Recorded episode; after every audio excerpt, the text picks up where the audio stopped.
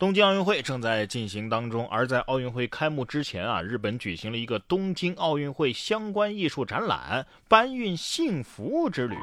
日本艺术家叫做箭内道彦设计了一个高达10米的木偶，并且在位于东京都内的新宿御苑开展。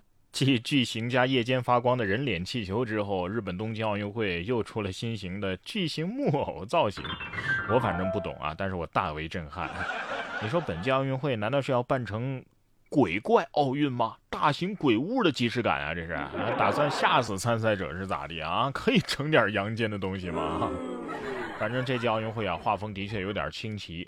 国际奥委会主席巴赫近日还表示，将通过数字化手段，尽可能的减小空场比赛对运动员的影响。比赛现场可以放置屏幕，干嘛呢？展示正在线上观赛的观众的画面。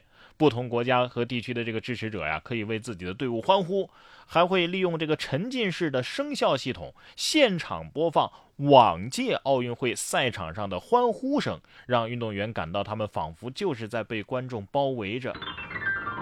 啥意思啊？运动会改成大型情景喜剧现场是吧？家有儿女奥运版沉浸式比赛可还行了，真的不会笑场吗？干脆开个直播，让人刷火箭不就得了吗？保证热闹。你说这音效要是放的不同步怎么办呢？万一某运动员失利，正好赶上欢呼声，那不就尴尬了吗？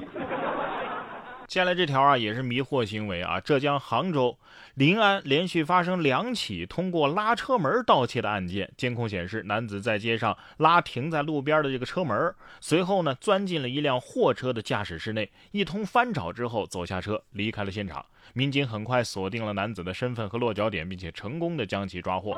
当民警将他给带回派出所的时候，嫌疑人汤某林是笔直的躺在地上，双目紧闭，不停的呻吟。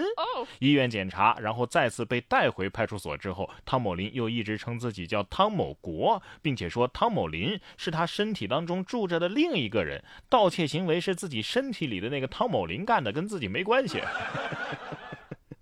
哎呀，警察可以这样回复他：没事儿，我只惩罚你的肉体，灵魂这事儿我们不管。哎呀，他这个病医生怎么说？要不要去精神病院坐坐呢？脑洞也太清奇了，大哥，你是电视剧看多了吧？什么话都敢编呢？下面这位呢，精神上应该没什么问题，但是智商堪忧。河南南阳唐河交警在办理一起酒驾案的时候，一辆5号牌的轻型货车驶入了交警大队的院内，驾驶员一直鸣喇叭。交警对其检查之后发现他已经涉嫌酒驾。经查，男子喝了啤酒之后驾车来到交警队，为涉嫌酒驾的朋友来说情。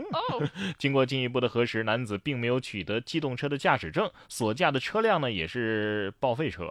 最终该男子被处以1900块钱的罚款，而且2年内不得考取驾照，所驾驶的车辆也被收缴，强制报废。这是茶一还一，卧龙凤雏啊！哎呀，就怕傻子凑一窝，朋友一生一起走，给他一瓶二锅头，他能撬动整个地球，你知道吗？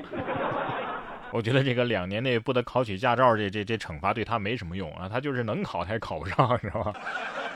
这个考驾照咱也不能纸上谈兵。近日，厦门的一个男子为了考科目3，就把涉及的道路全都画了下来。这图有一张茶几那么大，密密麻麻的全是标识最终男子是考了2次才取得驾照。教练说呀，这太过理论化了，一般这样做的那都得补考。太努力了，为了考驾照到底有多拼呢？全是细节大哥，你不会连转弯的时候方向盘打几圈都记了吧？的确考驾照那会儿这考场里的一花一草一个小石头都有它的意义。这人类会开车，让不少动物也遭了殃。据悉在芬兰每年就有4000只驯鹿死于交通事故，而到了夜间呢，因为驯鹿而引发的交通事故是更多了。于是当地就开始实验反射型涂料把这个荧光涂料喷在鹿角上，不就能看到了吗？哎呀，这是真路灯是吧？转发这个发光路，你2021将会有好运气。这下司机是能看到路了，这狼也高兴了，我看得更清楚了谢谢万物皆有灵啊，在浙江宠物医院的工作人员早上开门啊，就发现一只带伤的小鸟自己走进了医院。工作人员发现之后啊，经过检查发现这小鸟的翅膀下面有伤，救治之后目前伤口的状况啊还是比较良好的。工作人员也希望啊能够找到这只小鸟的主人。工作人员肯定希望找到小鸟的主人来把费用结一下啊。网友说了，这肯定是别的小动物介绍来的。你说这小鸟来医院的时候心态是不是这样的？医生呢，我受伤了，没带医保卡可以接诊不？在哪儿挂号啊？小鸟会看医生，乌龟啊也会旅行。英国的一只13岁的乌龟某天啊突然叛逆，决定离家出走了。然后以每小时0.00007英里，也就是约11厘米的速度啊，开始了史诗般的旅程。它失踪了整整1年，主人啊已经从心急如焚到逐渐放弃希望。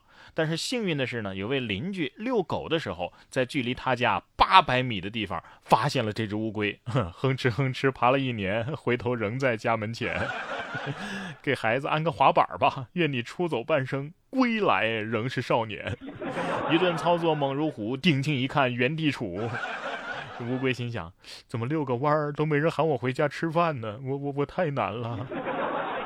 这乌龟啊，可能每向前爬一步都很困难，都很费劲儿，也很费时间。但是人又何尝不是如此呢？有时候我们真想迈出那一步啊，也不容易。我就经常收到一些女性听众的留言啊，这些听众大都在咨询同一个问题：如何在事业和家庭之间做出选择？看来呀，步入社会之后，不论早晚，很多女性都会面临这样的问题。有些人觉得回归家庭才是正确的选择，但是也有人觉得保持自身的独立才是最重要的。